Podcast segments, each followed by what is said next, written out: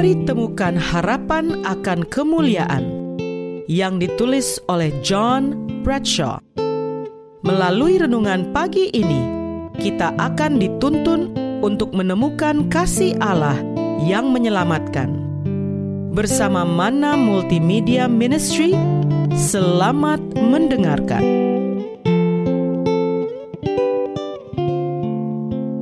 Shalom, selamat pagi saudaraku. Renungan kita pagi ini, 16 Februari berjudul Ketegangan. Ayat inti terdapat pada Lukas 13 ayat 24. Jawab Yesus kepada orang-orang di situ, "Berjuanglah untuk masuk melalui pintu yang sesak itu. Sebab aku berkata kepadamu, banyak orang akan berusaha untuk masuk, tetapi tidak akan dapat." Bersama saya, Aulia, demikian penjelasannya. Suara indah yang dibuat oleh piano yang dimainkan dengan baik sebenarnya tidak dihasilkan oleh pianis. Sementara pianis memainkan alat musik, suara yang indah tersebut dihasilkan oleh ketegangan. Masing-masing dari 230 senar khusus pada piano ditarik pada ketegangan 72,57 kg. Jika ketegangan tidak sebagaimana mestinya, bahkan Rachmaninoff atau Mozart pun tidak bisa membuat piano menghasilkan musik yang indah. Injil bekerja berdasarkan asas yang hampir sama. Jika ketegangan dalam Alkitab tidak seimbang dengan koreksi, pemahaman orang awam tentang Injil akan terpengaruh. Paulus menulis bahwa kita diselamatkan oleh kasih karunia melalui iman terdapat dalam buku Efesus 2 ayat 8, Sementara Yakobus menulis bahwa jika iman itu tidak disertai perbuatan, maka iman itu pada hakikatnya adalah mati. Kita bisa baca dalam Yakobus 2 ayat 17. Sementara Yesus mendesak kita untuk berjuanglah untuk masuk melalui pintu yang sesak itu. Lukas 13 ayat 24, Roma 5 ayat 1 dengan jelas menyatakan bahwa kita dibenarkan oleh iman. Tetapi alih-alih berada dalam pertentangan, sebenarnya konsep-konsep ini saling melengkapi. Seseorang memasuki persatuan yang menyelamatkan dengan Yesus oleh iman.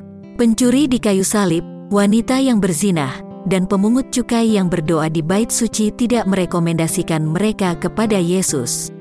Mereka menjangkau Allah dengan iman dan, sebagai hasilnya, menerima pembenaran. Mereka dimaafkan dan diampuni, dijadikan baru oleh kasih karunia Kristus. Galatia 2 ayat 20 membawa pengalaman orang percaya melangkah lebih jauh.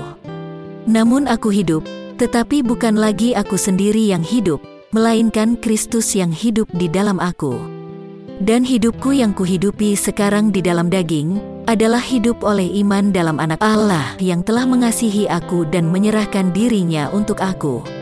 Penulis yang sama menyatakan dalam Filipi 2 ayat 13 bahwa karena Allah lah yang mengerjakan di dalam kamu baik kemauan maupun pekerjaan menurut kerelaannya. Saudara-saudaraku yang terkasih dalam Tuhan.